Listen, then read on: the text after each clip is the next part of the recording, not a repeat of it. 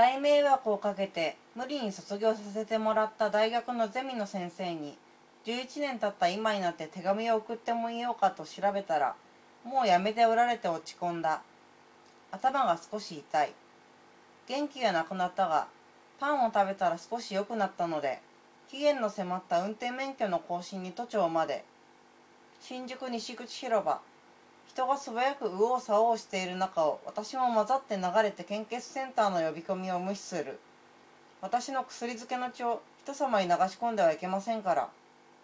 献血センター前のイベントスペースで桃を売っていて段ボールハウスの人たちの行方を知らない恥。段ボールハウスに絵を描いていたのは誰だったのか知らないが今はソーセージを半端に切ったような緑と黄緑の座れない物体が埋めている横の動く歩道を歩いて動く。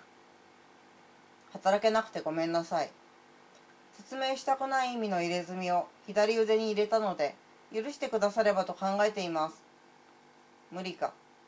都庁を観光客は嬉しそうに撮っていてここは役所だからやめてほしかった。ビルって珍しいですか？夜にはてっぺんに赤いランプがついて星よりそれが好きな私を観光客は無視した。変な作りの階段が怖くて変な歩き方で入っていくと警備の人「こんにちは」とか言わなくていいのに。第二庁舎で気のめいる DVD と引き換えに新しい免許をもらう。3100円払ったから買ったのかもしれない。3100円を何に使うのか知らないけれどもうお金が300円しかなくなりました。